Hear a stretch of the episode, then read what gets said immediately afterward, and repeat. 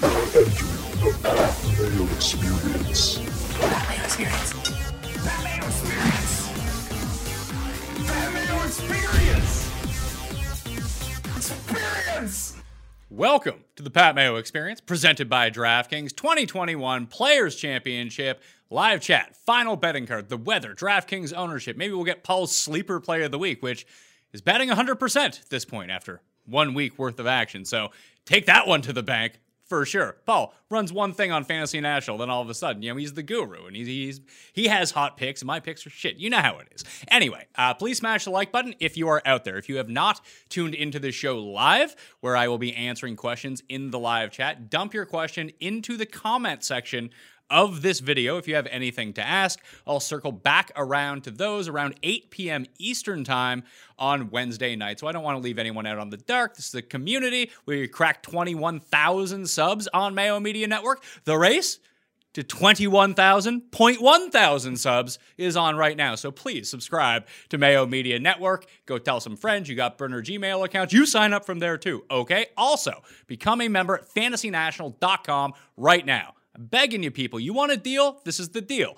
fantasynational.com slash mayo. That will get you 20% off, just off the top. But if you get the monthly membership today, you get the players all the way now through the Masters, just based on the gloriousness of the PGA schedule. That's how it worked out. So uh, if you plan on playing all those, even if fuck, if you just plan on playing the players in the Masters, it's still worth it to do it based on the amount of money that it's going to cost you. So fantasynational.com slash mayo. You want to get into one of the two draws. Well, there's three draws for 100 bucks, 100 bucks cash. And here's what you can do. Just go to my Twitter at the PME. You will see that there is three things that you need to do. Well, just going to at the PME is one thing. Subscribing to the network is another thing. And then retweeting the tweet is another. And then boom, you're in a draw for 100 bucks, just straight up. We're going to be announcing the winners on Monday's show. Also, Fantasy Baseball Picks and Bets is a new show that is just launched on Mayo Media Network. Gary and Thorne as the main host of that show. We love Gary. We had to give him something to do, and we finally got into the baseball market. If you leave a five star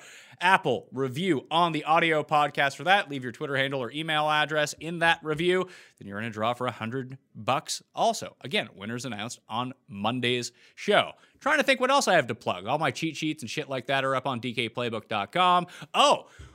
We have a chance to become the number one fantasy sports and betting podcast in America, Canada, Britain, and Ireland right now, just based on the way the numbers are working and how the schedule is played out. I thought the Masters would be our best shot at it. So, if you want to help out the Pat Mayo experience, getting to number one, be- beating my my arch rivals at the fantasy footballers. There's three of them. There's only one of me. Trying to beat them. They're in a dead period right now. A lot of the football is in a dead period. Baseball not all that popular. It's time. If you've already downloaded the podcast for this week, just erase them and download them again. That might be enough to push us to the very top. If you haven't left a rating and review for the Pat Mayo Experience audio podcast, please go do that right now. Just scroll to the bottom and hit the five stars. You don't even need to leave the fucking review. You're on Apple, just blip, blip. It takes like three seconds. If you could do that for me, that would be greatly appreciated because I'm here begging to be number one. But when I'm number one, I will be begging to stay at number one. Check out all the shows throughout the course of the week. I even le- released some short videos on sleepers and scrubs, everything like that. All right, enough of that shit. Let's get into the bets for the week. You want to lose some money? You follow along with Pat's awful bets for the Players Championship. We got my guy, Collin Morikawa, 22 to 1. Patrick Cantlay, 22 to 1. The world is on those two, and so am I. That always works out well for everyone. Webb missed on my card, and if I had waited later in the week, just way the, the odds have been working out, it basically came down to Webb, Morikawa, and Cantlay. I could take two of those three. And when it initially got released, Webb's odds were 18. Those guys were at 22. That's basically flipped at this point, where you find Morikawa and Cantlay basically at 16, 18, or 20, depending on where you're looking at. Webb at 20 or 22, depending on where you're looking at. So if you're just tuning in this part of the week, those numbers may not be available wherever it is you bet. Highly recommend you bet at DraftKings Sportsbook. But if that's not uh, if that's not available to you, let's say it's not available to me. I live in Canada. I, I, I, don't get it. So I have to bet somewhere else. So those were the numbers that I've been seeing. Bet Tyrrell Hatton, 35 to 1, still third tee to green last week. I just love Tyrrell. Uh, he wins. So Hatton at 35 and Reed at 40. Um, there's nothing more thinking really about it into it than those guys win at a higher rate than that. So, you know, I feel like those are good numbers. Uh, and it's really hard to differentiate really between any of the top 25 in the world Well, I mean, you have like your top five or six, and then there's like the next 20 guys, and you know, Hatton and Reed have the best odds of those guys. I missed the Sungjae number at 55. That's down to 40 now, so I just took a pass on that. So the only other one below 100 to 1 that I have, Abraham Ancer, the Mexican. Allen, Iverson, the answer with the top eight each way, 75 to 1. So Morikawa, Cantlay, Hatton, Reed, and Ancer. For bombs, because who doesn't like to have some fun at the Players' Championship? The Russ Bus. Russell Henley, 100 to 1 with a top eight each way. Si Woo! Kim, 125 to 1 with a top eight each way. WDs don't scare me, although he'll probably WD again. 125 to 1, who cares? Then two Ultra Bombs. My guy, JT Poston, the Post Master General, 275 to 1 with a top eight each way. And then just for lulz, Andrew Landry, 1,000 to 1. He does have two wins over the past three years. One of them came at a Pete Dye course, incredibly accurate. So let's get lucky with Andrew Landry at 1,000 to 1. They wouldn't even take a $10 bet on it at the book that I tried to place that 1,000 to 1 number. I had to bet $6 because that's the max that they would take. So. I also put a bit more on him with a top 20 bet here. So Chez Reavie, 7 fifth, plus 750 top 20, Poston 9 to 1 top 20, Andrew Landry 14 to 1 top 20. First round leaders. So instead of playing DraftKings Showdown day one, I'm just betting first round leaders. That's where that money's going. Grace, and this is all with the top five as well for one fourth of the odds for a payout. Grace 100, Poston 125, Chez, Munoz, Norlander 125. Ryan Moore, 150. Nasty Nate Lashley. He's already been good to us so far this year. Let's be good again. Let's be great again, at least for one round. Nasty Nate, 175 to 1. The Panimal, the Panamaniacs out there are going to go wild when CT Pan is the first round leader at 200 to 1. And Andrew Landry. Andrew Landry's going to be like fucking 17 over par after three holes. I can see it now. But 250 to 1, first round leader. My one and done in our three way, Patrick Cantlay. Jeff took Patrick Reed, and Cuss took Hideki Matsuyama. I did want to check in on the DraftKings Sportsbook splits and where the money is actually coming in this week, uh, just based on the numbers that they have given me. So there's not been a whole lot of buzz about Dustin Johnson so far this week. It's not fun to talk about Dustin Johnson. It's like, yeah, he's the best player in the world. Okay, moving on. And this is a course that doesn't super reward the best player in the world all that much. Like you just see guys from down the board end up winning. You see big names miss the cut. So to go to the guy with the lowest odds, at least in my mind, like I would rather bet the five guys from 100 from 22 to 75 rather than bet like one DJ and then have one other bet. That's just me. Turns out the public not so much on board with my game plan, uh, and they're probably smarter than me at this point. Eight point 2% of the handle, which means the money actually bet at DraftKings Sportsbook for the week on outright winners is on Dustin Johnson. That is the highest of anyone. The most bets to win, the bet percentage based on outright bets to win, 7% of those bets are coming in on Dustin Johnson. That is also the highest of any player. So when we were thinking about getting him as a steal on DraftKings and the Millionaire Maker, the public might be more on Dustin Johnson than people around this little bubble of the DFS community. So just be cognizant of that. So the top 10 most bet on players this week in terms of actual money down on them DJ, Justin Thomas, Jordan Spieth, Collin Morikawa, Bryson DeChambeau. So it's Dustin at 8.2, uh, JT at 7.5, Spieth at 6.6, Morikawa at 5.5, Bryson at 5.3, and then it drops all the way down to Rory, who's next with 4%. Then there's a bunch of guys between like 3 and 3.5% of the overall money. Rahm, Hovland, Xander, Cantlay,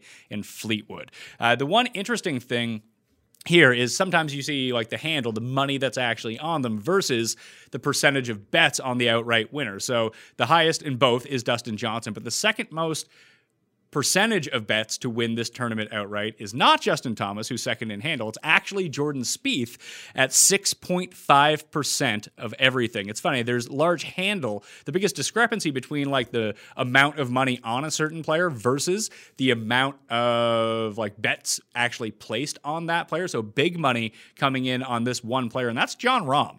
Um, the bet percentage on him is below 3%, uh, and his bet handle is 3.5%. So people who are betting on Johnny Rahm are betting big this week. And uh, then you see someone like Tony Finau, who's kind of the opposite. Uh, not a lot of handle on Tony Finau this week, but the actual bet percentage for him to win, much higher than probably you would think at this point.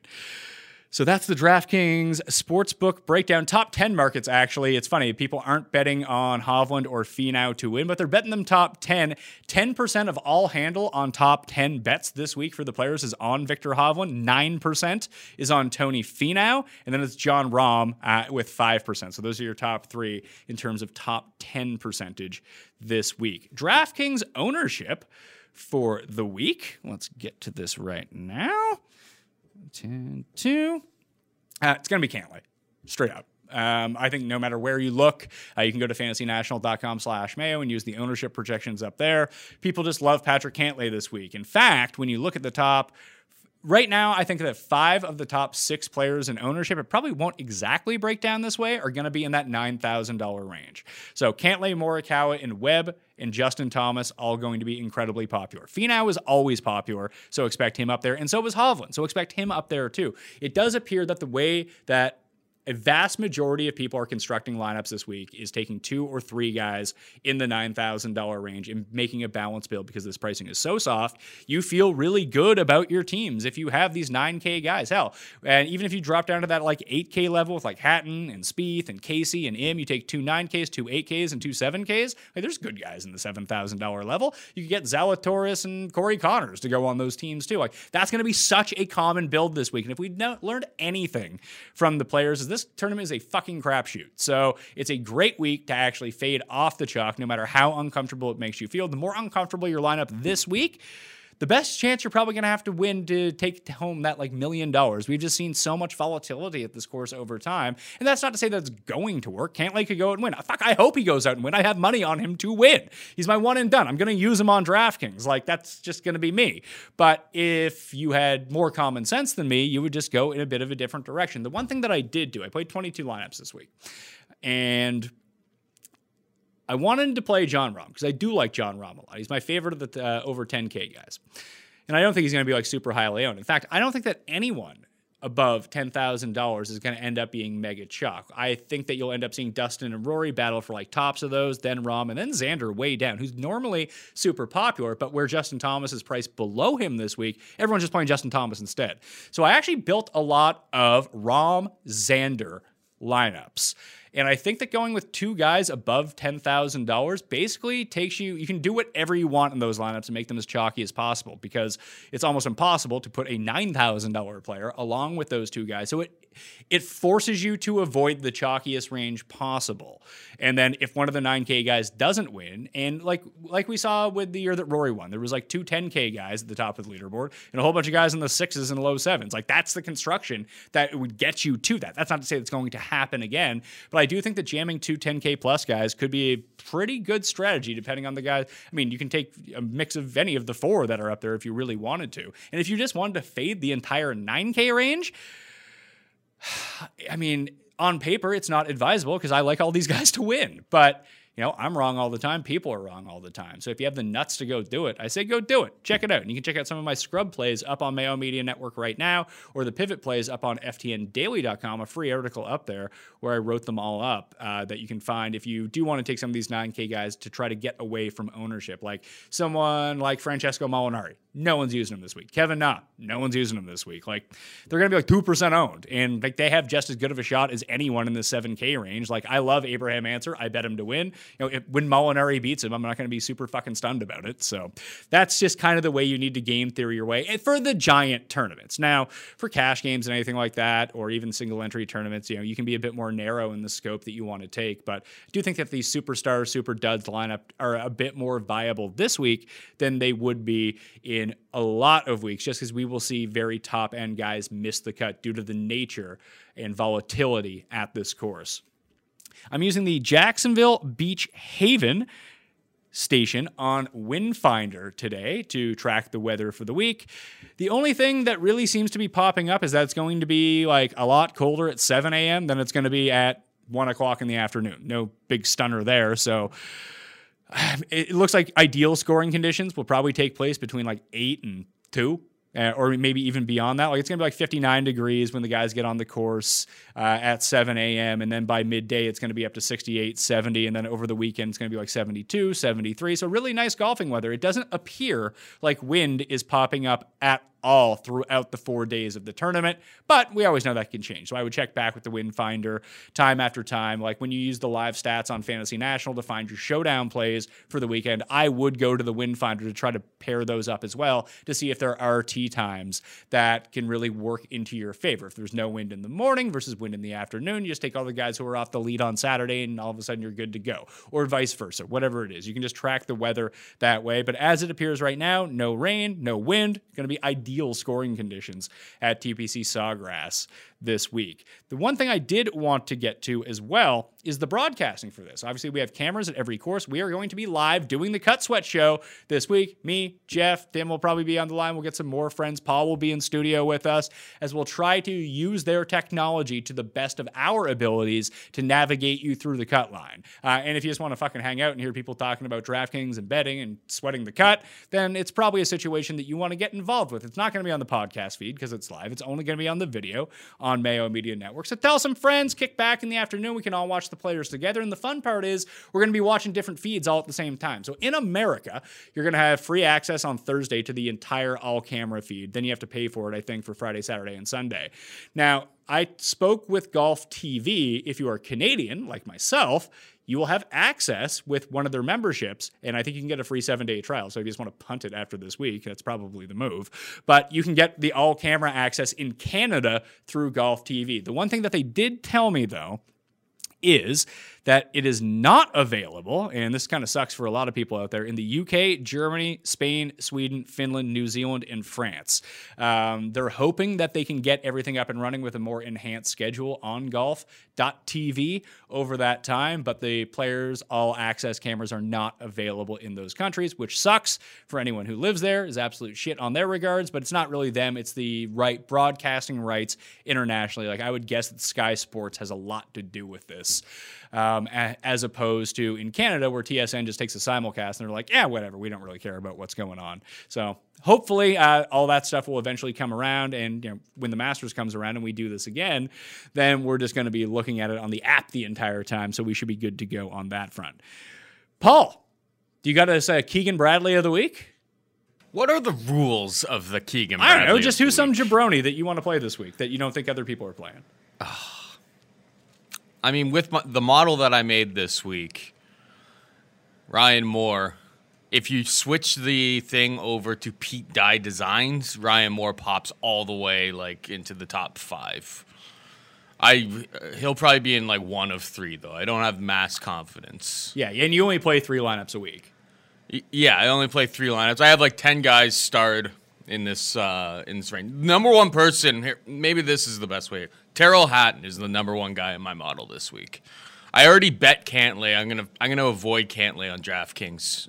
Um, just Probably because smart. of the volatility of this. If he's gonna be the most owned guy, not that I don't hate. I already bet like I bet him on the on the show with you and Jeff um, at 22 to 1. So if he wins, I'll be happy. I won't even be worried about my DraftKings entries this week. But Tyrrell Hatton is the uh, number one guy in my model. So number one in my heart, probably in all three lineups. I guess the- Morikawa and Schauffele are the other two high end guys I'm going with. And then there's a spattering of 7K guys Russell Henley, Lanto Griffin, Kevin Tringale, Sam Burns, Corey Conners, Max Homa. Big Dick Vic in the mix as well. oh you're, you're going with big dick vic Uh, haven't decided yet. He's number five in my model. I have Yeah. the picture. Can I throw it up? yeah let's see it All right, give me one sec. Oh, i thought you had this like cute Ah, I didn't know if I was gonna have permission. Here it is. so this is what you got on the go here That's. I mean, it, I made this model like two years ago, and it said good, spread out a little. I think that means I won. So I always make little notes next to my models. Yeah, so do I. My Do model loves this one. Do you know what my note next to my players model says? Never says? play this tournament ever again. It just says needs a lot of work. I mean, when I just looked at the pricing, this is not the people who would have just automatically jumped out, of course. So I'm pretty uncomfortable with these results. So I'm going to go with these results. So there's 10 people there, and I may.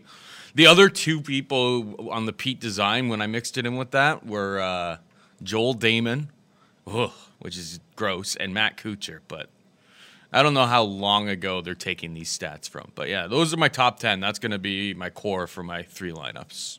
All right, I like it, Paul. Let's go, Tyr. Did you bet on Tyrrell Hatton? No. Let's do it. I, I I'm just going to play him all three DraftKings it. You lineups. can, you can find him at 35 to 1 at a, at a place I know. Maybe I should.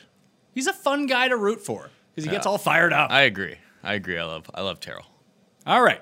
Let's jump into the viewer chat. Once again, smash the like button if you are out there right now. If you have questions, I don't know, that come to you after that the, after this live show ends, then please um, just dump them in the comment section after the fact, and I will get to those tonight. And subscribe to Mayo Media Network. If you want to build a stat model like Paul just showed you on the screen, fantasynational.com slash Mayo. Get the monthly, brings you through the Masters, and it's like legit the easiest thing to use in the world. So uh, it's not super complicated, which I think is why people like fantasy. That's why I like Fantasy National so much. Like I try to use like all these other places, and they're like, uh, use it this way. They're like you need to have like a fucking programming degree to use them. Not this. FantasyNational.com slash Mayo. Growing up, cereal was one of the best parts about being a kid, but I had to give it up because being an adult and eating sugar filled snacks is probably not the best move. Doesn't make me feel good, put it that way. So I've been cutting down on carbs and sugar and trying to cut down on the unhealthy foods. And basically, I realized couldn't really eat anything anymore. So that wasn't great. But with the new year already into it, and you, start your resolutions a little bit later than normal, we're all trying to eat better. But a healthy breakfast doesn't have to be boring. Magic Spoon has amazing flavors that you love. And with, get this, none of the bad stuff. Zero grams of sugar, 13 to 14 grams of protein, and only four net grams of carbs in each serving, and only 140 calories per serving. It's keto friendly, gluten free, grain free, soy free, low carb, and GMO free. Also, it's very good. Highly recommend some Magic Spoon. And we got some exciting news. Magic Spoon will be releasing two new amazing flavors this month for a limited time only. And we're talking about, get this, cookies and cream and maple waffle sounds terrific. And if that isn't the most comforting, indulgent combination, then I don't know what is. This is the ultimate treat yourself combo, so make sure to get some while you can for a limited time. Or just build your own box. Available flavors to build your very own custom bundle are coca, fruity, frosted, peanut butter, and cinnamon. If you're listening from Canada, Magic Spoon now ships there as well, along with the United States. And here's the move you want to do. I mean, you can do different things like mixing coca and peanut butter together because it tastes exactly like a peanut butter cup, but just get a whole bunch of the fruity stuff. The fruity Magic Spoon cereal is amazing. Highly recommend. When I first got it, I wish I had gotten eight boxes of it instead of just two uh, because I would have just plowed through that and eaten it for every meal. Could not recommend highly enough the fruity flavored Magic Spoon. So, Go to magicspoon.com slash mayo to grab the new limited edition cookies and cream maple waffle or a custom bundle of cereal to try today. And to be sure to use promo code MAYO at checkout to save $5 off your order. This offer is good now anywhere in the US or Canada, but only when you use our code MAYO at checkout. And Magic Spoon is so confident in their product, it's backed with a 100% happiness guarantee. So if you don't like it for any reason, they'll refund your money, no questions asked. Remember to get your next delicious bowl of guilt-free cereal at magicspoon.com slash mayo and use the code mayo to save $5 off. Thank you, Magic Spoon, for sponsoring this episode. Live chat time. Jordan asks, can you please explain each way betting and how the payout works? Uh, each way rules are different on all of the sites that offer them. So just the site that I use this week and all, every week now, actually, which is kind of nice, they offer eight places on their each way. So that would mean, let's just take a very, very easy example of this. Let's say a player is 25 to 1, which is not like an odd that I would actually ever each way. Let's, let's call it 50 to 1. Let's call it 100 to 1. Let's say that there's a player who is 100 to 1, uh, and I want to bet on them with an each way. I have $20 to bet. So on that 100 to 1 golfer, $10 would go towards the 100 to 1. So if they won, I would get the 1000 back. And then another $10 would go towards the each way. So for me, it's eight places. So if he finishes inside the top 8 at 150 odds. So it would pay 20 to 1 on the $10 if let's just say Russell Henley who's 100 to 1 this week who I made not quite this bet on because this much easier to figure out. Um, I would get 200 back on that. So for my $20 investment, and if they come, if they win, they get both sides of the bet. So if he wins, you would get 1,200 bucks. Uh, if he just comes inside the eight, you would get 200 bucks, and that would be on your $20 investment when it came down to it. So that's what the each way means. And like there are some places in Britain that offer like 11 spots for the each way at 150 odds. Uh, normally in some tournaments, you'll see uh, top five places, so a top five finish for one fourth the odds. A lot of future bets work like that on the site that I use for them. I'm not sure if any place in America as of yet actually offers it, um, but you, know, you can search around and try to find that out. Sam Burns or Lanto Griffin? I will go with Lanto Griffin. What's the ownership looking like on both? Well, I just can't give you away what the ownership is on all these guys. You can go to fantasynational.com slash mayo and check this out. But I will give you a Lanto ownership. 8% is what I'm seeing for Lanto Griffin right now. And I wouldn't expect Sam Burns to be very high, put it that way. Paul, awesome job with the Keegan pick last week. Who were your picks? Okay, we just went through that. Favorite play, 7,000 to $7,500 the Mexican Allen Iverson. The answer at 7500 bucks. Jason Day or Cam Smith? Cam Smith. Cantlay or Hovland? Cantlay. Everyone smash the like button. Jeffrey's right. Everyone should smash the like button. Thank you, Jeffrey, for that reminder. Pat, one and done. Rahm, DJ, or Cantlay. Wanted to save DJ for the Masters, but could use Spieth if needed. I think all three of those are good options. If you're talking about my one and done, the race for the Mayo Cup, Cantlay is actually a really intriguing option because over 50% of the field has used him already. So he's just not available for other people to pick. And then you have to think that, like, if he's quote unquote 20% owned because he's so popular, that's only 20% of the 50% who can still use him at that point. So I'm using him on one of my teams. Uh, and spoiler alert, I have Rahm and or DJ as my other pick. I think it is like this is actually a tournament where you can kind of go off the board a one and done. Um, but it does seem like very few people are using DJ because they are saving them for different spots. But you win this tournament, you get $2.7 million, and you are basically automatically in the money unless you have like zero dollars coming into the week. So if you can find a winner, just go find yourself a winner. Last man in. Uh, the last man in on like serious teams for me this week, depending on the structure that I wanted to go with, is actually JT Poston at $6,500. I like Poston this week. Ancer or English? Ancer. Any love for Werenski this week? Playing well. Uh, he was one of my last cuts from the 6Ks. Couldn't play everyone kind of thing. Um, I like him. He's fine. Nothing against Werenski here. Kisner or C? Woo! You know I'm going with Siwoo. Will Z or Niemann? I like Niemann. More embarrassing wrestling moment. The end of AEW Revolution. I don't know what the fuck that is, or the Shockmaster. I'll probably just go with the Shockmaster of that. You have to remember, I haven't paid attention to wrestling since 2002, so I have no idea what any of these new places are. What ownership? At what ownership are you fading Webb? Um, I don't think that comes down to an ownership. I think it comes down to a lineup construction type thing. Um, I guess if we got to like 35%, I probably wouldn't play him. But uh, I haven't quite decided whether I'm playing Webb or not this week. I'm kind of mixing and matching those 9K guys because the more I talk about it, I you know, got to follow my own advice at some time. Like last week when I said that everyone should play Bryson uh, just based on the way that everything was setting up. And I said that I wasn't going to do it, but everyone should do that. I didn't follow my advice. Bryson won. I lost money. So other people, they were like, hey, good advice, Pat. I'm like, what the fuck's wrong with me? I should listen to myself some sometimes. That That's why I ended up, I might end just play Xander over Webb uh, as my, that, that final spot in that range just to get away from some of the ownership and make my teams somewhat unique. If you had to pick one, JT or Rahm, Rahm, Grillo or NeSmith, Grillo. James, Hahn! or Kyle Stanley? Eh. Stanley, I guess. Neither.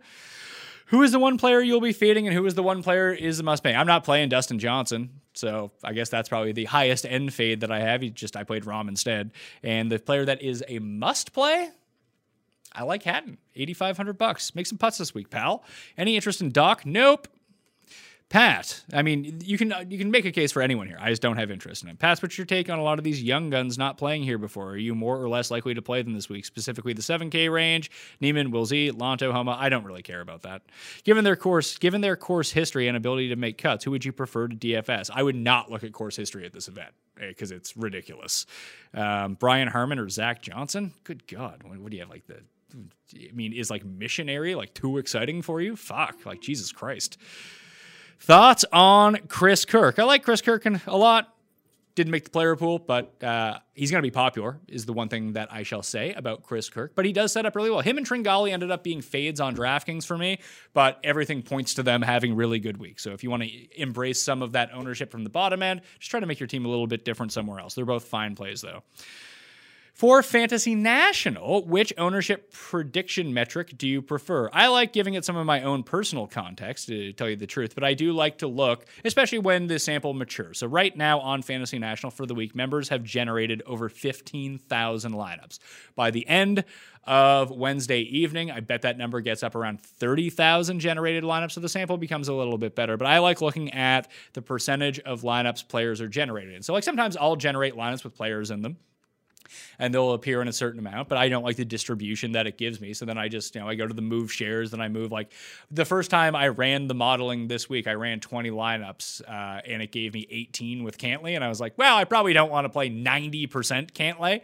Uh, so I'm just going to give some of those to Morikawa, move some up to Xander, move some down to Patrick Reed, just kind of work it that way. So that can be somewhat misleading, but it's, it is intuitive in telling you who the generator is spitting out for people and that's how a lot of people display their lineups. They generate their 15 their 10 15 20 50 150 whatever it might be. They just upload the cvs to draftkings and boom they're on their way. Like, that's what makes it so easy to do.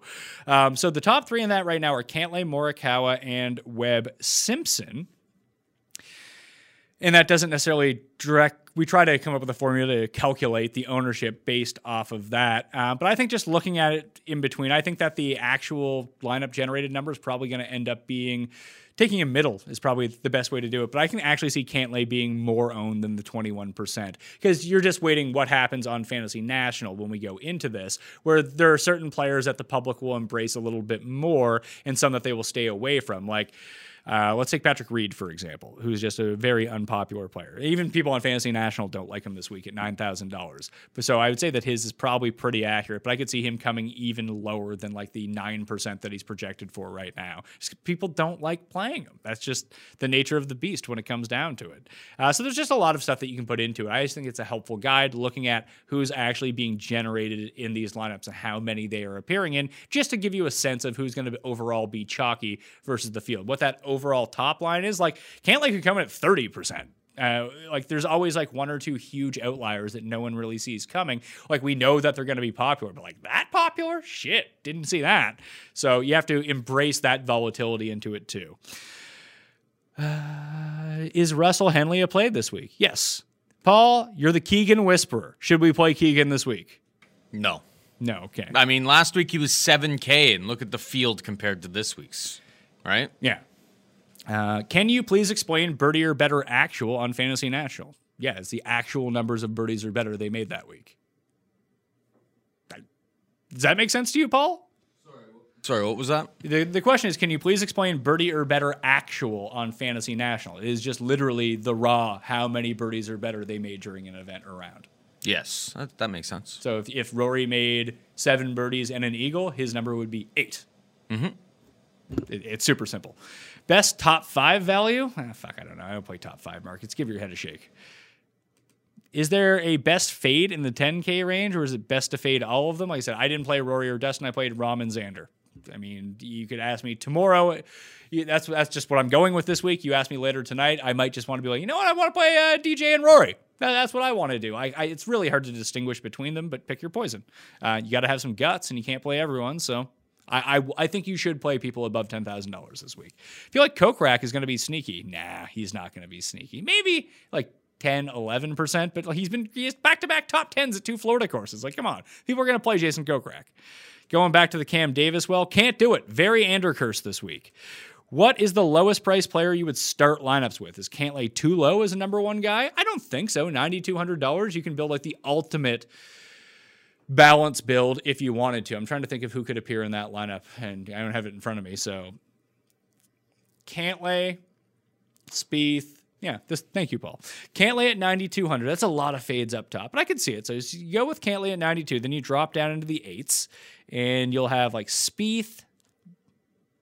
You could go Cantlay, Reed, Hatton, or Casey, or Im, or Spieth, or whoever it is, or Hideki, whoever you like from there probably take another one of those guys and go to like to the high sevens.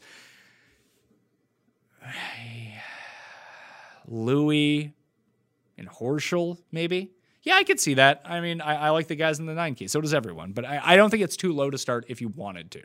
Uh, that, that's actually an interesting version of Stars and Scrubs you could play, where you could do sort of like the five guys from eight to Patrick Cantlay and then play like I don't know, Poston or Norland or whoever you like in the $6,000 level to build like a modified balanced stars and scrubs lineup. I typically use 35 to 60 players across 15 lineups. You are raking yourself, pal. Uh, I know you narrow down the core group to around 20. How many are you using this week with the volatility of Sawgrass?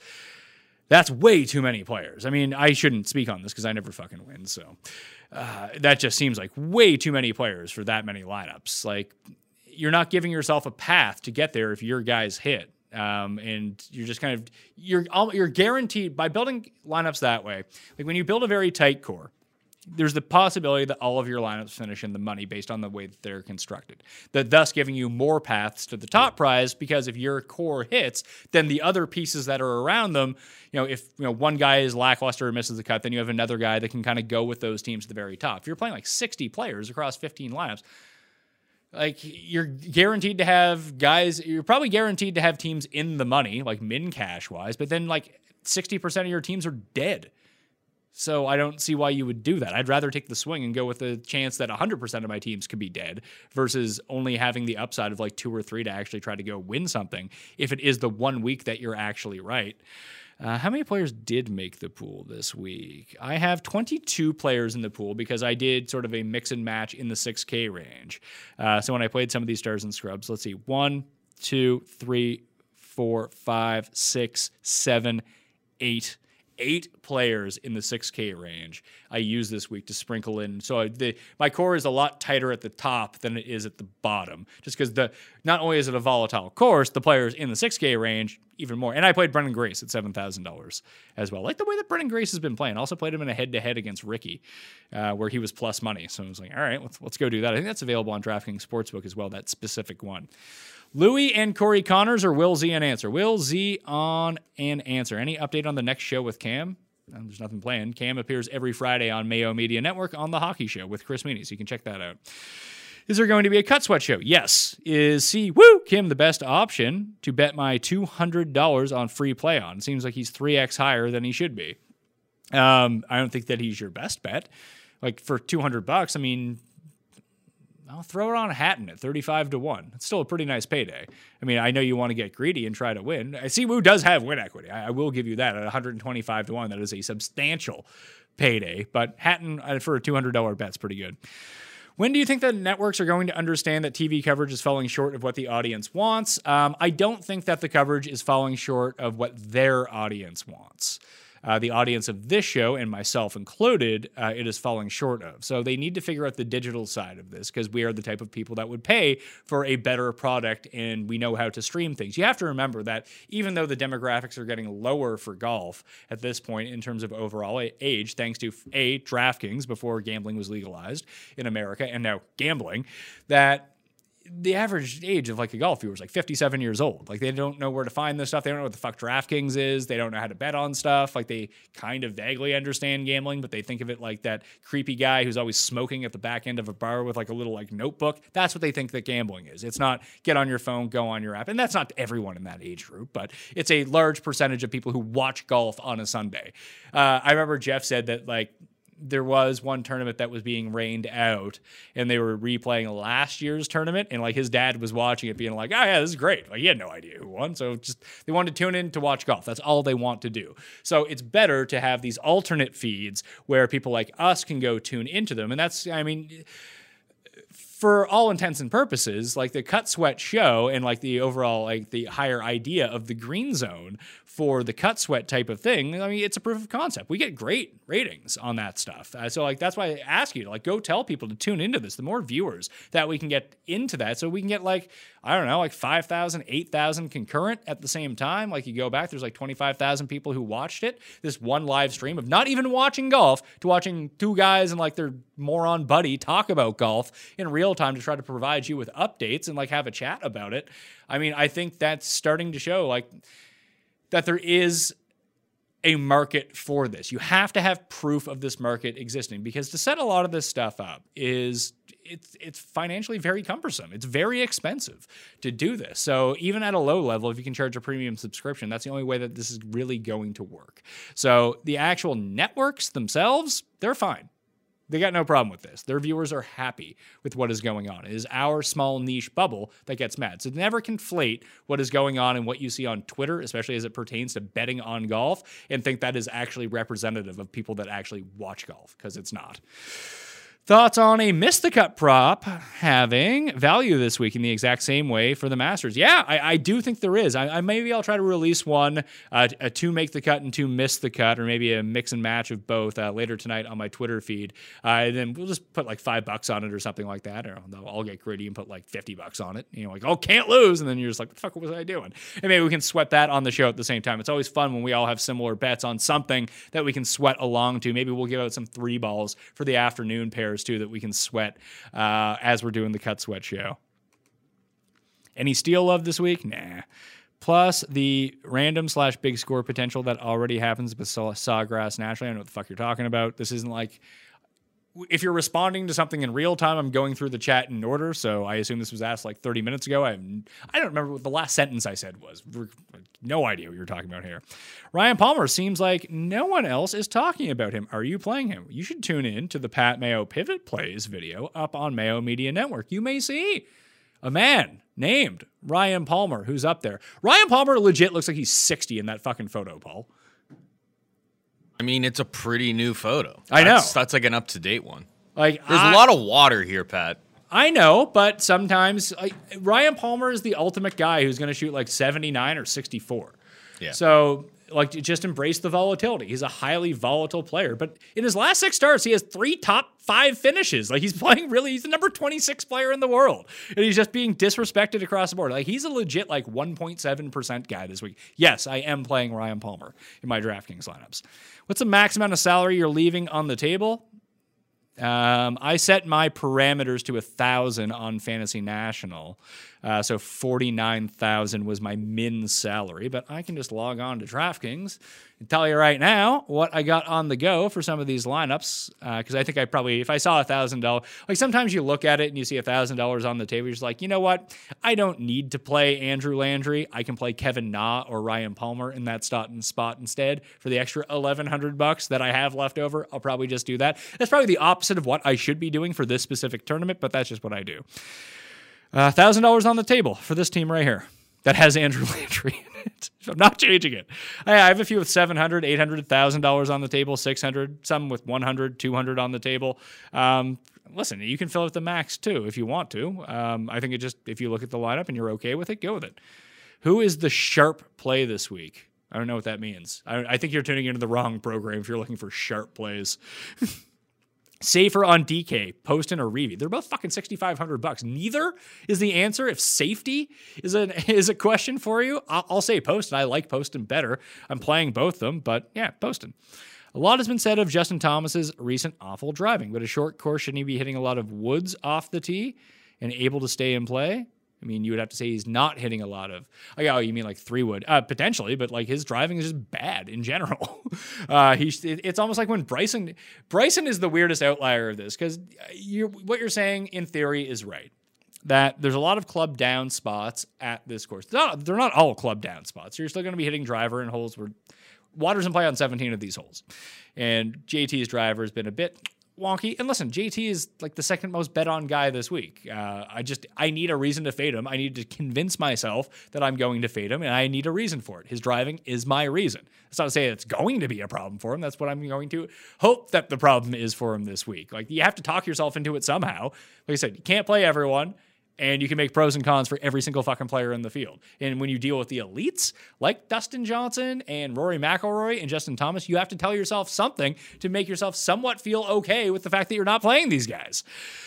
So yeah, he could be fine. Um, the irons were electric at the WGC, but he kept finding the fucking water. So I hope that happens again. Nates are overrated from Nathaniel Goss. Oh, sorry, Nate. It's bummer for you. Patrick Reed, a better outright bet or DK play DK play. I think he's always a better outright bet, but I'm just doing both. What player is going to flip the slate on its head? These are the questions I don't like. It says leave good questions, people. This is a stupid question and a bad question. You think I know the fucking answer to that? What's wrong with you? I'm losing it, Paul. I was hanging on. I was in such a good mood. I think that was like an Overzet, Overzet uh, reference. Overzet says flip on his head, blah, blah, blah, blah, blah. Well, I do like Pete. I do too. So you can go ask him those questions. I don't know if he's into the golf. He's busy with top shots. I think he's on vacation right now, actually. Good for him. But uh, you leave that stuff for him. You come with me, you'll get banned for life. Rahm or and Hoffman or Webb and Niemann. Rahm and Hoffman, why not?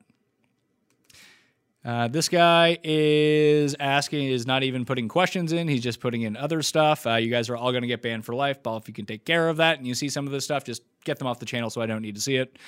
Uh, you're ruining it for everyone. Shame on you. Did Cust ever find the Zalatoris? Matt Jones was a bust last week. Am I going nuts to go back to him? Eh, it feels like his run is over. I'm not, but you know, crazier things have happened.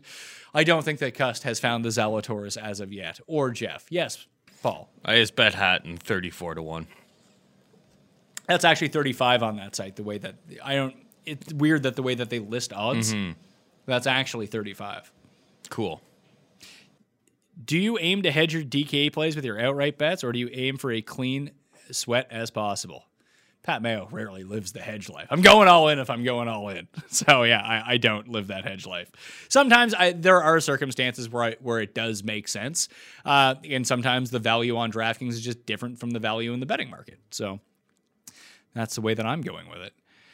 Billy Horschel is a guy that can thrive here. Been knocking on the door since last summer. Sets up perfectly. Can I bet you that he has a better week than Ancer? No, I don't make bet with people who don't who don't use real names or have profile pictures. I don't see where where's the benefit in that for me, Paul. That's how like because people ask me, bet me this, bet if- me that. Where is Yeah. the upside for me in this whatsoever? Because if I win, I'm expected to pay. Yeah. If or if you win, I'm expected to pay, which I would. If I win, I'll never hear from you again. If you have like 27 followers on Twitter or something like that, so it's like you could literally just get rid of your account, make a fresh one, and disappear into the mist. There's legal betting markets. You can find Yeah. people to make those bets. That's the fun of betting is that we beat the books. We don't have to beat each other. DFS is fun too, but yeah, it's yeah, that's different the fun of betting. Finau, Rahm, or JT in the one and done? Rahm. Fleetwood or Cam? Cam. Do you think the low projected own on Hatton holds, or will he gain Steam? Uh, one way that you can actually project to see who is getting Steam a lot, um, and it hasn't happened on the DraftKings Sportsbook yet, so that's a good sign for actual DraftKings conversions uh, in terms of ownership. But at different books that I've seen, like my primary book, Hatton is down to 28 to 1 right now, and that was from 35 to 1 when I looked at it this morning. So the betting market, but that's also a Euro betting market, an international betting market also available in Canada that I use. So maybe the Brits are pumping up Hatton this He's week. back up to 30 there. He's I- back up to I was 30 now? looking when I was trying to hit the uh, 34 there. Yeah.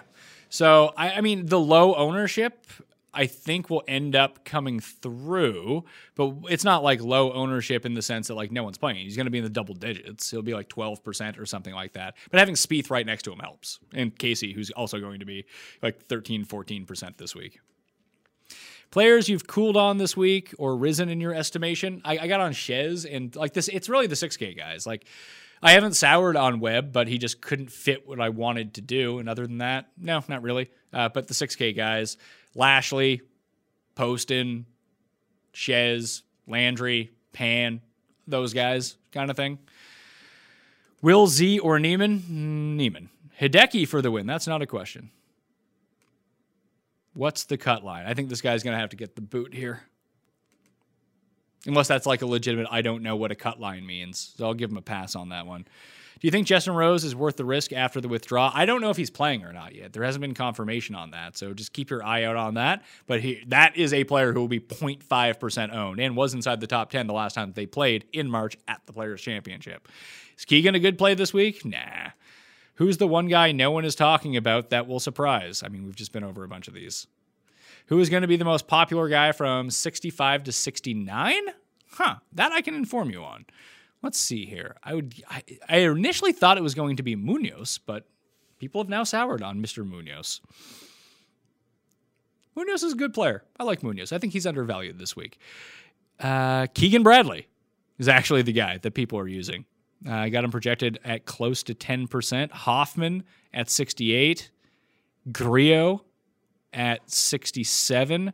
Those seem to be the three guys where people are gravitating towards this week. Every, everyone's a week late on Keegan here, guys. yeah. Oh, Keegan's good Like, now. Keegan was like chip. Like trust me, I made the call last week. and you like, followed him. What did he do? I You- follow. He explain chipped his in round on Saturday. He chipped in a couple. T- uh, I'm not even on like even like to on the on the Thursday. He like chipped in. He was hitting like 15 foot putts. Like it was a little bit of smoke and mirrors. The Saturday, I didn't really actually see him all that much on the course. He just ran up the leaderboard. I don't know what happened on Saturday.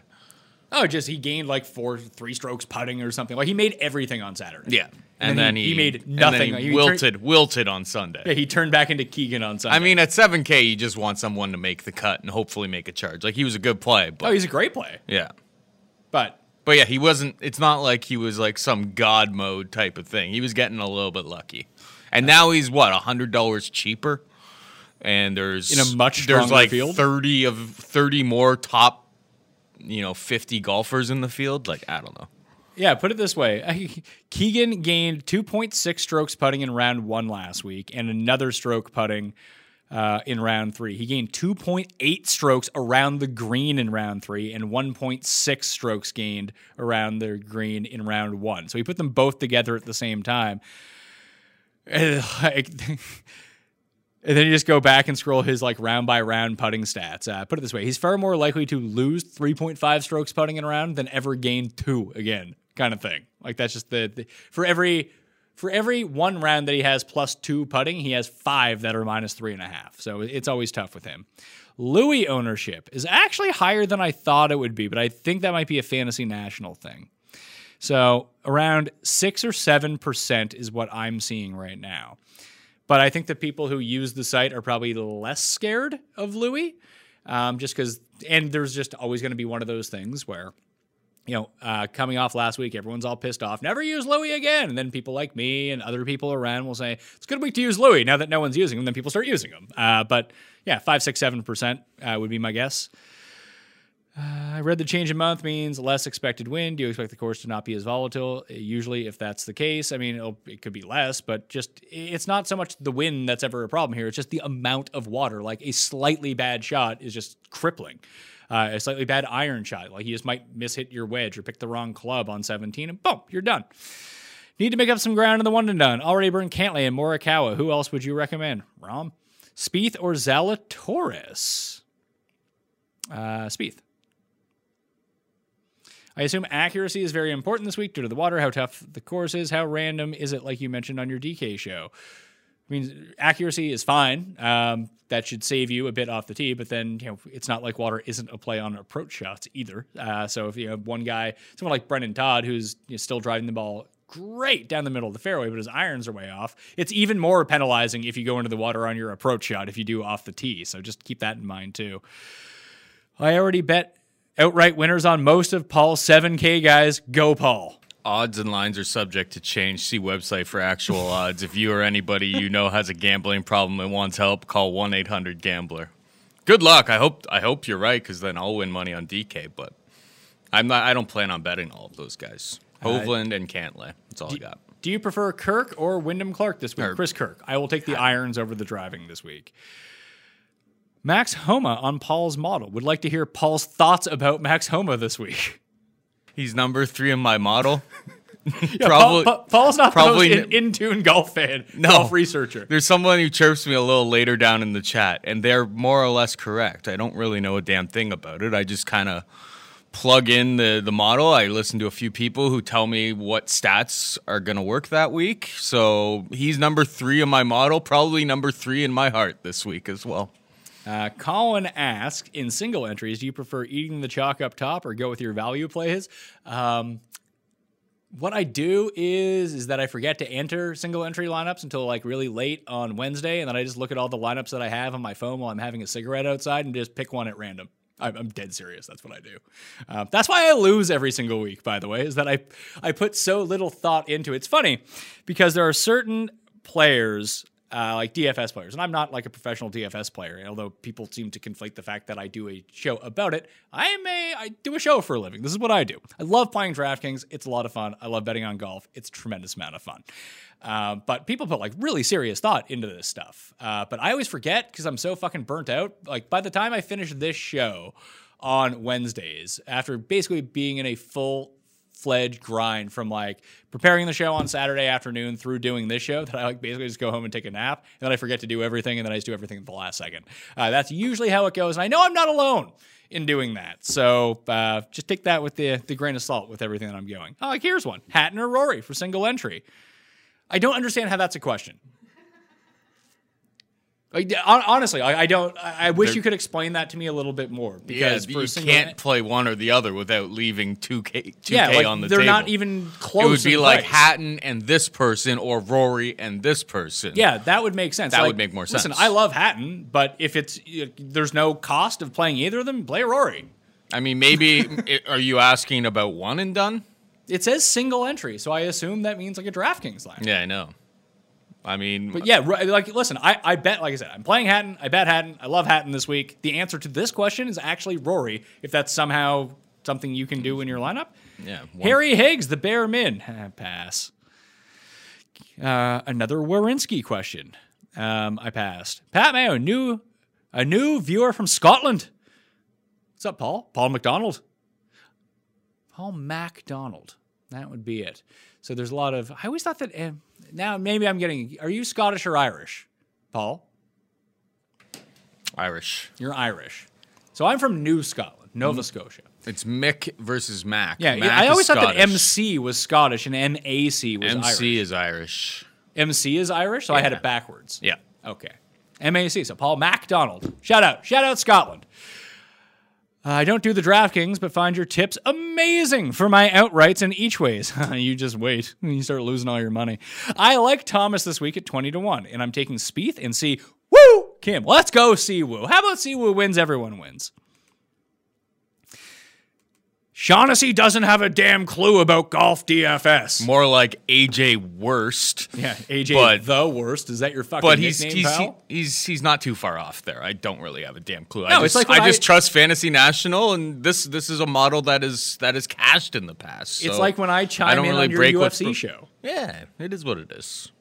Uh, thoughts on Nash- Nasty Nate as a cheap option? I'm in. I'm in on Nasty Nate. Remember, everyone, smash the like button out there if you're watching right now and subscribe to Mayo Media Network. Tons of players content. There's also the the Qatar Open or the Qatar whatever the hell it is on the European Tour. Tom and Sky have that covered for you from a betting and DraftKings perspective as well. Go show them some love. And if you want to get into a draw for a hundred bucks straight cash, homie, go to Fantasy Baseball Picks and Bets, a brand new show on Mayo Media Network. Leave a five star rating and review on Apple Podcasts along with your Twitter handle or email address so I can contact you if you are the winner. And you know it takes like 30 seconds. So if you want 100 bucks, go do that. Or just hit up my Twitter feed at the PME. Check out the pinned tweet as ways to get into multiple draws for a hundred dollars. You could do them all. Hell, you could win all three. Be 300 bucks for you if you're just randomly drawing. You got good luck, you could win 300 bucks right there. With the soft pricing, how much money are we comfortable leaving on the table? Already been over that. Occasionally, seasoned vets, 38 plus, can contend any targets. It was Kuchar. Kuchar's a guy I cooled on as the week went along. I just didn't have room for him. Kevin Na would probably be my Na and Ryan Palmer and Molinari are probably my guys uh, who fit that mold. And Chez Reavie, I suppose. Do you think three 9Ks, two 7Ks, and a 6K is the most common build type this week? Yes. Why is this event every year such a crapshoot while the Masters, with a strong field and long course history, is more predictable? Well, there's a few reasons because the Masters field actually isn't very good. Uh, it's the weakest of the major fields. It's far weaker than this field. It's a smaller field. Uh, it's getting a little bit bigger, but I think we'll, we'll have like 87 players. So you have 87 players at the Masters, right? And you have 154 in this field. The top 60 in ties, 65 in ties, make the cut this week. So just the cut percentages are way off, leaving a lot more of the field to make to make the cut and or miss the cut. So of those 87 players in the field at the Masters, the top 50 in ties end up making the cut. And it didn't apply last November because of the daylight rules, but also every player within 10 strokes of the lead will also make the cut. So like 2 years ago when we won the big to make the cut parlay, like 64 players ended up making the cut. Cut. So they're all there that weekend. Plus, you have to factor in that when I say that the field is stronger at the players, like the 6K guys right now at the players, like we're talking about Harry Higgs or CT Pan or Andrew Landry, like those are good players. Like they're fine. Uh, they're guys who could win. Like two of those guys have won on the PGA Tour. The back end of the field at the Masters is fucking guys in their 70s who aren't going to make the cut. So when I say that there's like 87 in the field, players in the field, there's actually like, and there's a bunch of amateurs in the field too. There's like five or so. So just say that like one old guy and one amateur end up making the cut. That field's actually in contention for the top 50 in ties is really like 75 dudes. And the course is a lot longer. That's also the biggest differenti- differentiator between it all. Uh, and there's basically like there's water on the course. There's not water on every single hole of the course. The Masters is really long. Bombers do have a significant advantage at Augusta. Not the only players who can win there, but they do have a bigger advantage than they do in most courses. Bombers, by and large, at Sawgrass, driving distance tends to be relatively mitigated by the forced layups on a lot of holes. Some of the short holes, uh, you don't want to short side yourself, where water ends up picking up. So the skill set gap and distance is narrowed at the players versus the masters in what is uh, really predictable in trying to choose a winner. The field is much bigger, the field is much stronger, and the field is much deeper in that regard as well. So, just all of those factors mixed into one makes this tournament far more unpredictable than something like the Masters. I hope that answers your question, Cody. Im or Hatton for leverage? Probably Im.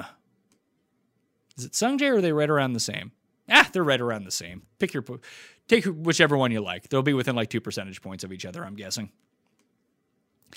Love the show. Thanks for the content. Love you, Eddie. Oh, looks like you've banned someone, Paul. Thank you. I don't even have to Yeah, read just it. a bunch of nonsense. good, good. It's not the, the the God guy again, is it? No, it wasn't. It wasn't bad like that. It's just it's just clogging up the chat with nonsense. Good. Yeah. Don't clog up my chat. Any chances you roster Hahn? I already did the Hahn voice. Only one per show. Uh, by the way, can we get a James Hahn? I already did it. You're gonna have to rewind for that one. Uh, I'm not rostering him now. Player outside the top 50 in the official world golf rankings. You're on. Oh, a ton. Uh, Henley is probably the best of that bunch. I think Henley's outside the top 50 in the world. Henley. Go back to my cheat sheet. Henley, Poston. I, I don't think that Si Woo is in the top 50 at this moment. So those guys. Any love for Kisner? Eh. Thoughts on Noren? Eh. Made one lineup so far in the million, left two thousand dollars on the table. Do you think leaving that much money on the table is necessary? No, it is not even close to necessary. if you want to, go for it. But this guy is just saying names. Uh, who do you think is the highest owned golfer in the 7K range?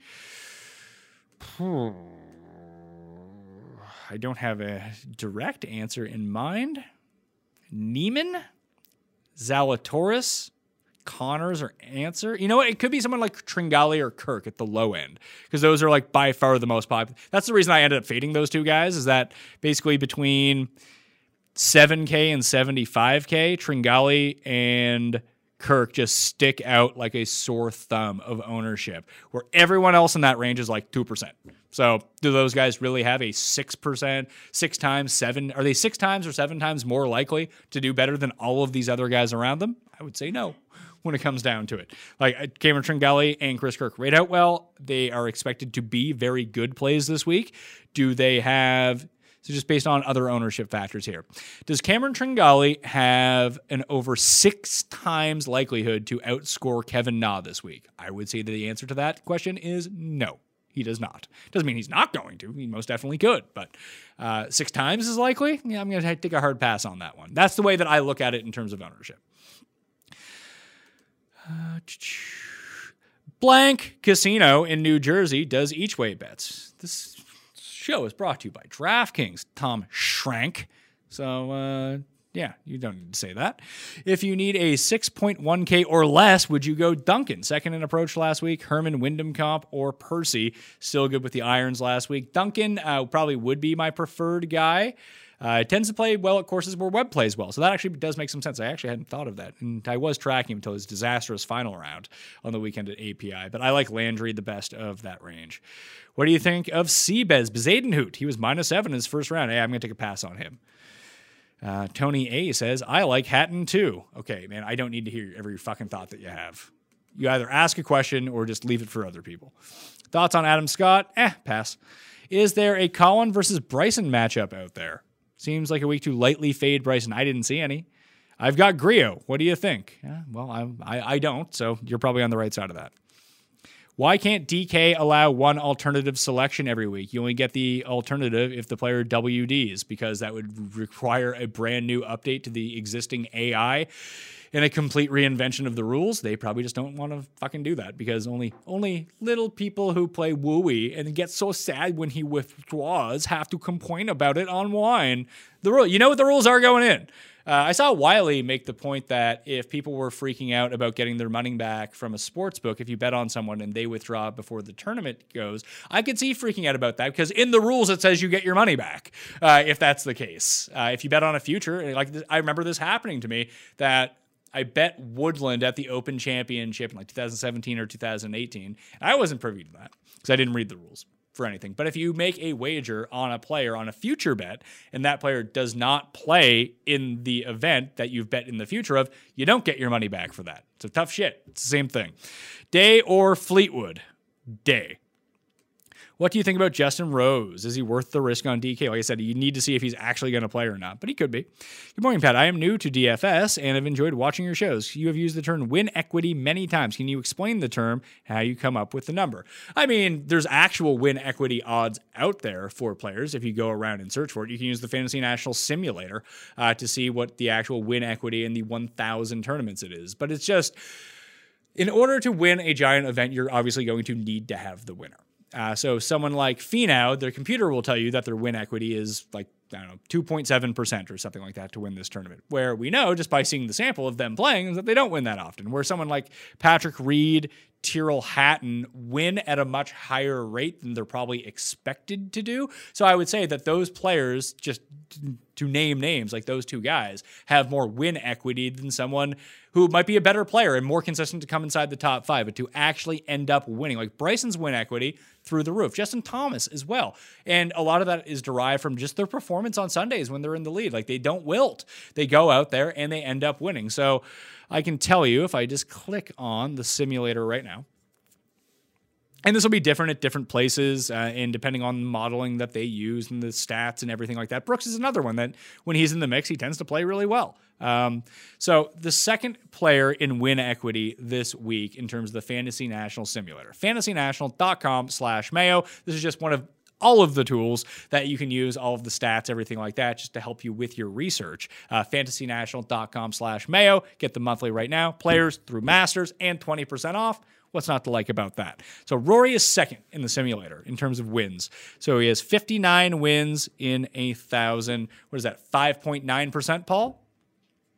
Yeah, that sounds about right. So a 5.9% win equity per what our simulator is telling us. Like I said, other places might tell you something different. That's just what ours is saying. It's still in the beta version, so it's not to be completely addressed, although it's been pretty accurate so far this year uh, in terms of finding guys at good values.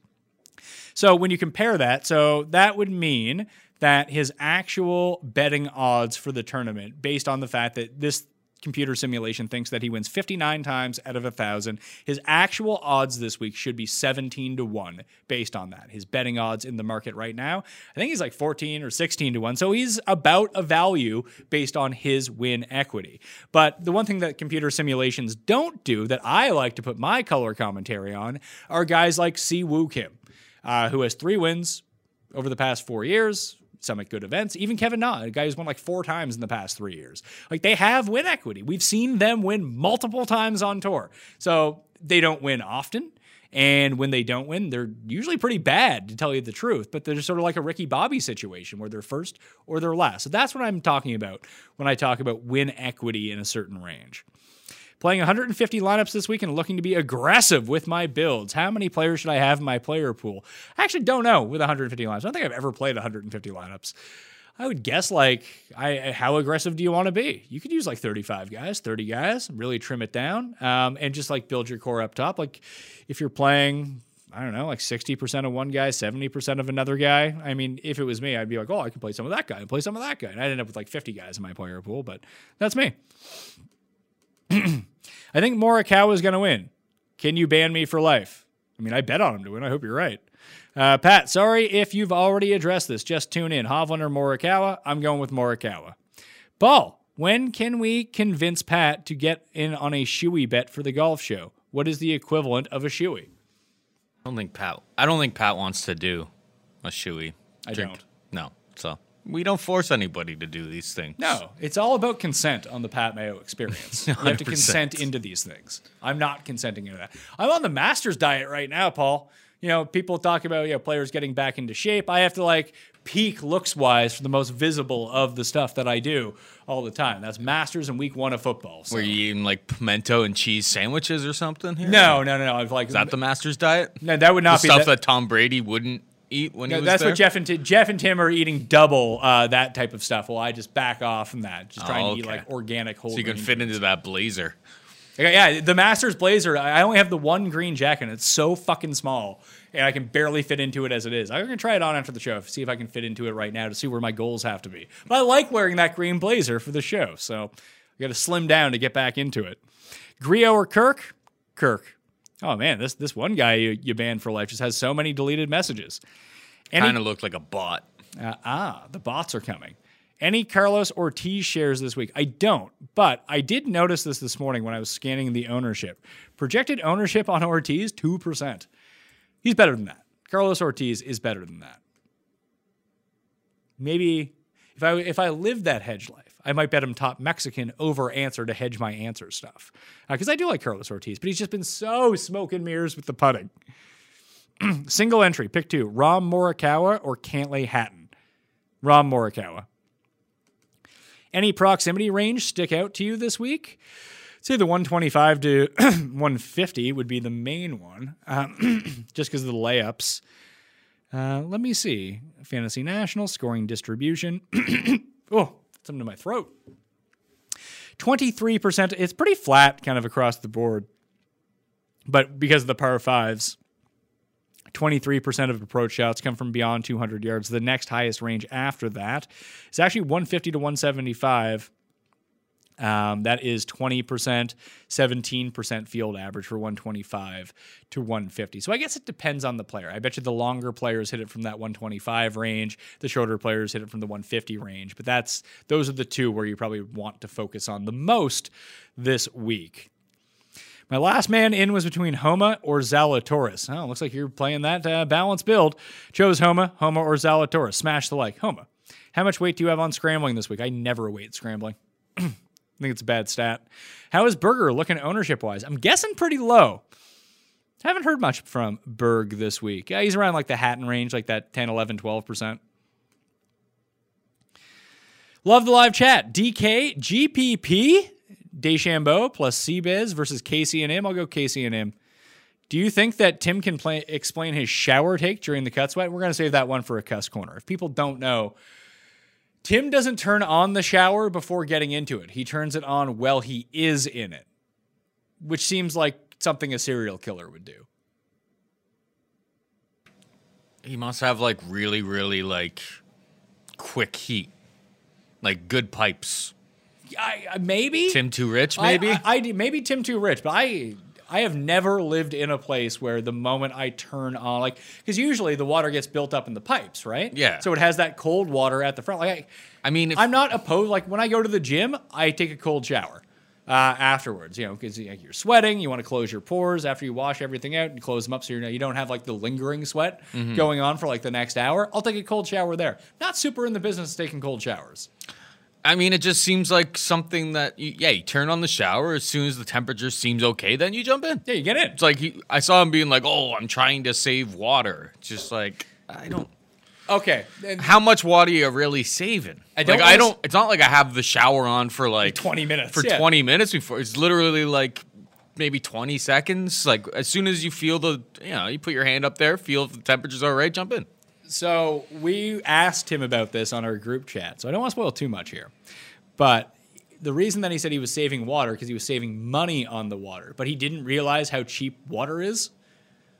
Mm-hmm. Like I think he thought that like every time you take a shower, it's like ten dollars on your water bill. Well, it's because he only drinks bottled water. I know. So he thinks that all water costs that much. Exactly. Chris says, just signed up for Fantasy National. Hey, Chris, welcome to the team. Welcome to the community of people at fantasynational.com. Everyone else out there can do it. FantasyNational.com slash mail. Get yourself the discount. Pat, you're the best in the biz. Ryan, I appreciate that, but that is completely untrue. Any love for the Ghim Reaper? He showed some flash on a tough Florida course last week, and he's super cheap at 6200 bucks. I didn't end up going with him, which is going to fucking bite me in the ass because I love the Ghim Reaper. I don't know why I didn't play him, tell you the truth, but you know I don't want to go back and adjust my lineups at this point. Enjoyed the pivot play and scrub play videos. Thanks, Parker. Those are all up on Mayo Media Network right now. Sub to the channel, okay? Outside of your contest, what is your favorite tournament on DK? I like those $100 and $200 single entries. Uh, I think those are good structured. I like the flat, the flat-ish payouts, and I like playing these smaller ones that have like 200 people because it feels like they're winnable. I mean, they're not for me because I'm terrible, but you know, theoretically, I feel how that could do well. How does Cam Smith rate out in the model? I don't have my model in front of me. Let's see. Now I got to load in the modeling. Ugh. I already told you the model isn't good.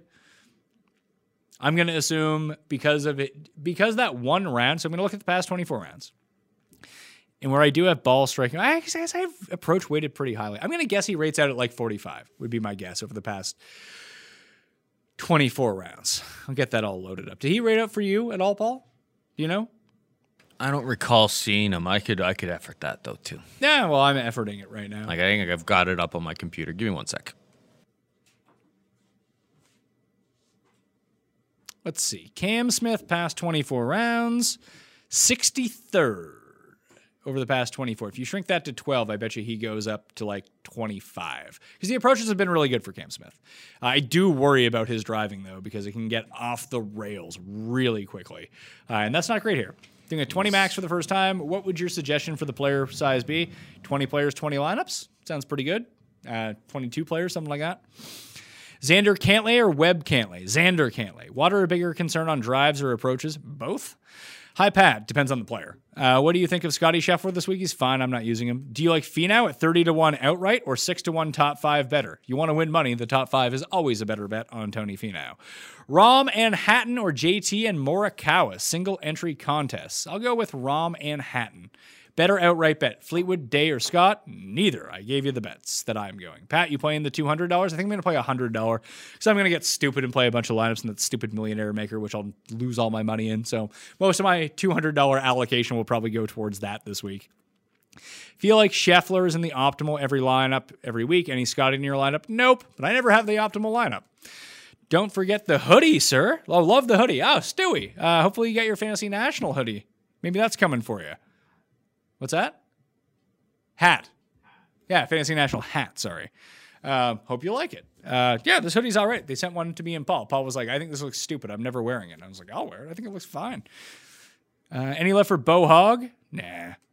Justin Rose, worth the risk. Quick, okay, this is the third time you've asked this fucking question. I've answered it every single time. So fuck off. One more, banned for life. Love the way you insult the viewers. It's literally what I'm here for. Thank you.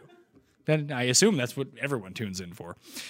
When will the one and done audio podcast? I didn't do one this week. Uh, there was enough content filling up that feed.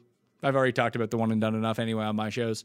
You were a 9.3 for content. Now you're doing soccer. You're at an 11. Well, I'm not doing soccer, but there is soccer stuff up there. What is more important for you this week? Making picks, course history or current form? Current form, 100%. Course history is rather irrelevant this week. What are your thoughts going back to Conners? Yeah, pass. Everyone's saying approach is the most important stat. Are most of the water hazards off the tee? They're both. Accuracy isn't being discussed. It's because it's club down course. Already went over this. Figure it out, Daniel. Burned by Louis last week in a Bryson and Spieth lineup. Okay, don't care. Any love for Dufner? Pass. Keegan was great for me last week. Got to fade him in DFS if he's going to be popular. Any popular cheap guys that you're fading? Kirk and Tringale already been over this. Hey Pat, my mother thinks you are great at presenting and have great charisma. My mom tells me that too. So that makes two moms out there who love it. Thanks, Jack. Uh, is Brian Harman underpriced at sixty nine hundred dollars? No. What's the biggest degenerate gambler you know? Ben Raza seems like the type of guy who finishes sports day and heads to the dog track. He actually heads to the horse track. Uh, Raza is a big horse racing better. Norlander, the inventor uh, or the inventor of basketball, I am going with Norlander. How do you feel about Streelman, who tends to play well at Pete Dye courses? One of the last cuts. Ghim already went over him. I'm trying to get. We're already like an hour. We're over an hour now. So if you got like this or that questions, now's the time for those. My book offers five to one Hatton round one top 20. That looks generous value to me. I mean, I only play long shots for first round, so that does seem actually like a decent price. Pat, love the show. Was wondering if you had any early Masters bets. I don't. Reed over Rom and save Reed for the U.S. Open and one and done? Sure. You opened my eyes to first round leader betting. Love it because I'm impatient. How do you go about picking your first round leader bets? Uh, instead of betting like top end guys, I go 100 to 1 and beyond uh, and hope that one of these guys hits. I tend to, I have a first round leader model on Fantasy National that really weights birdie or better in a mixed condition type that I like to look at that weights the type of course that we're at. Victor Perez or Woodland? Woodland.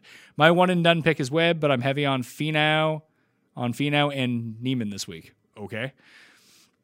Hey, Pat, love the show. DJ and Kirk or Rahm and Kisner? Rahm and Kisner. Reed and Im and Cam Smith and one and done takes Reed. Pat, who is your highest bet odds bet for the week? I went over all of the bets at the beginning. Based on what you've said about the past players, DK Optimal, would you ever actually consider leaving two thousand uh, dollars? I try it, but just so hard to do. I got a thousand on the table right now. Thumbs up, Pat, for having the best contest on DK. Thank you all for filling it this week. Uh, when's Fantasy National going to drop some gear? I don't know. It's a moose question. I got gear. Do you think the wind is going to mess with the afternoon players tomorrow? Not by the weather report. It won't. So, seem to be good on that. Henley or Conners? Henley. Thoughts on starting with the Aussie core of Scott, Day, and Cam for DK? I don't know. Pat, you're the sexiest DFS YouTuber. I agree, but that is not a tough bar to pass. Come on now. Just join. Thoughts on Homa here. Already went over. You can go back and watch. Uh, Paul's using him. Rated very well in Paul's model. Can you ban Andrew Cuss from the football show for taking cold showers? He needs some sort of punishment. I would ban Cuss from all the shows. Whenever Cuss is on, people download and tune in. In fact, if you want to help out the Pat Mayo experience and you've already downloaded the audio podcast this week, well, first of all, go download it if you haven't as of yet. And if you have downloaded, erase the show and then go back and download them again. We're going for number one in all fantasy sports. So help us out. Leave a rating and review too, even if it's just a rating. Do that off the top because that stuff will push us to the top. If you've never done it or if you haven't done it in a while, just go do it again. Okay? Thank you. Kuchar or Si, woo! Come on. Give your head a shake. Si, woo. Pat, you liked my tweet about the Canadian Open. Yeah, I like basically everyone who tweets at me, but thank you. Yeah, it was funny. Have you heard about the next big thing? Volker Brandt at UCLA, and would you consider playing him at the U.S. Open? Probably not. Thoughts on Lee Westwood? He's in good form. Kind of. He had one good event. Uh, I feel like he peaked. Think Bryson's going to go under owned and one and done? Maybe. How does Tom Lewis rate out? Poorly? Homa, Berger, or Ancer and Reed? You, listen, I bet two of them, and I didn't play the other two. Come on. Reed and Ancer. Ultimate lineup under 8K only? That'd be great. Lee Westwood, he's going to be around 5% owned, I guess. Thoughts on Berger? It's just a pass for me. Good player, though. Feinberg or Seth Rogen or Chris Farley? Take Feinberg. What, what is your lineup for the week? Good questions only. Fuck off. Uh, final score projection minus 16. Pat, the cuss shower take has me laughing out loud at work. I'm not a serial killer, but. Well, I didn't see what the end of that question was. The chat jumped on me. Ah, there it is. Uh, I'm not a serial killer, but I tilt the shower head away until it hits the water. I mean, that's basically the same thing. Cuss is talking about standing under the shower and turning it on. That's insane behavior. Pat, we know all about the earrings. Do you have any tattoos? Absolutely not. I have such great skin and such a rockin' bod that no, I'm not going to cover that nonsense with tattoos. Not my jam.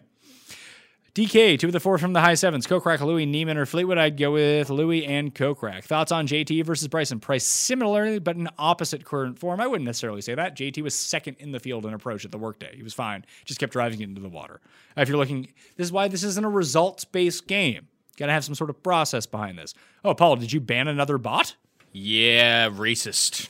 Oh, a racist bot. Yeah, I thought it was funny to uh, write a bunch of uh, words you should never say and do it letter by letter. So that's why there's so many messages from this person in question. Well- Gone, banned for life. Well, if you're some sort of racist who watches the show, you can go fuck yourself and uh, never watch again. How about that? Will Z projected ownership top debutant. I don't know about that, considering like Morikawa and Hovland are both debutants as well. His projected ownership's like 15%. Can't wait for the cut show, cut sweat show this week. Tune in Friday. Mayo Media Network. Smash the like, and while you're here right now, so you can set a reminder for it, subscribe to Mayo Media Network. Burns, 10 to 1 top 10, first round finish. I mean, like, I don't know. I, I told you the guys that I'm betting for first round leader. If it's not one of those guys, then I really have no opinion on it. Hovland, Ghim, Hatton, JT, Grace, or Bez. I like that Hovland, Ghim, Hatton, actually. Molinari bounce back. I can see it. Golfer in the 9K, you're looking to double the field on Morikawa. Thoughts on why Palmer's price is so low? Been through that. Casey or Hatton. Hatton. Pat, solid wedding ring. It cost me $11. So, and I bought five of them in case I lose them or break them. And uh, it's the same one. I. It's funny I got this one. I interviewed, who the fuck was it? Was it Alex Smith? No, it wasn't Alex Smith. Kirk Cousins. I interviewed Kirk Cousins at the Super Bowl. Um, and he was telling me about this like type of it's it's a uh, synthetic ring. Like you can you don't need to take it off when you're working out or playing sports or doing anything like that. Like it's a fucking like it feels like a piece of rubber when you put it on. It's real squishy. Um, I like the look of it though. I like the bronze look, but uh, they're super cheap. You get them off Etsy for like eleven bucks a pop. Buy a whole bunch, then you never have to worry about it ever again. And seriously, you. Do you really need a five thousand dollar like wedding band? No, is the answer to that question. Just save your money. Bet it on something like loser in golf, like I do. Uh, has cut ever been catfished? I don't know. One and done. Morikawa, Hovland, Webb, or Rory? Morikawa. 15 to 10 to 15 mile per hour winds for in the afternoon. Just an update, not what I'm seeing, but okay.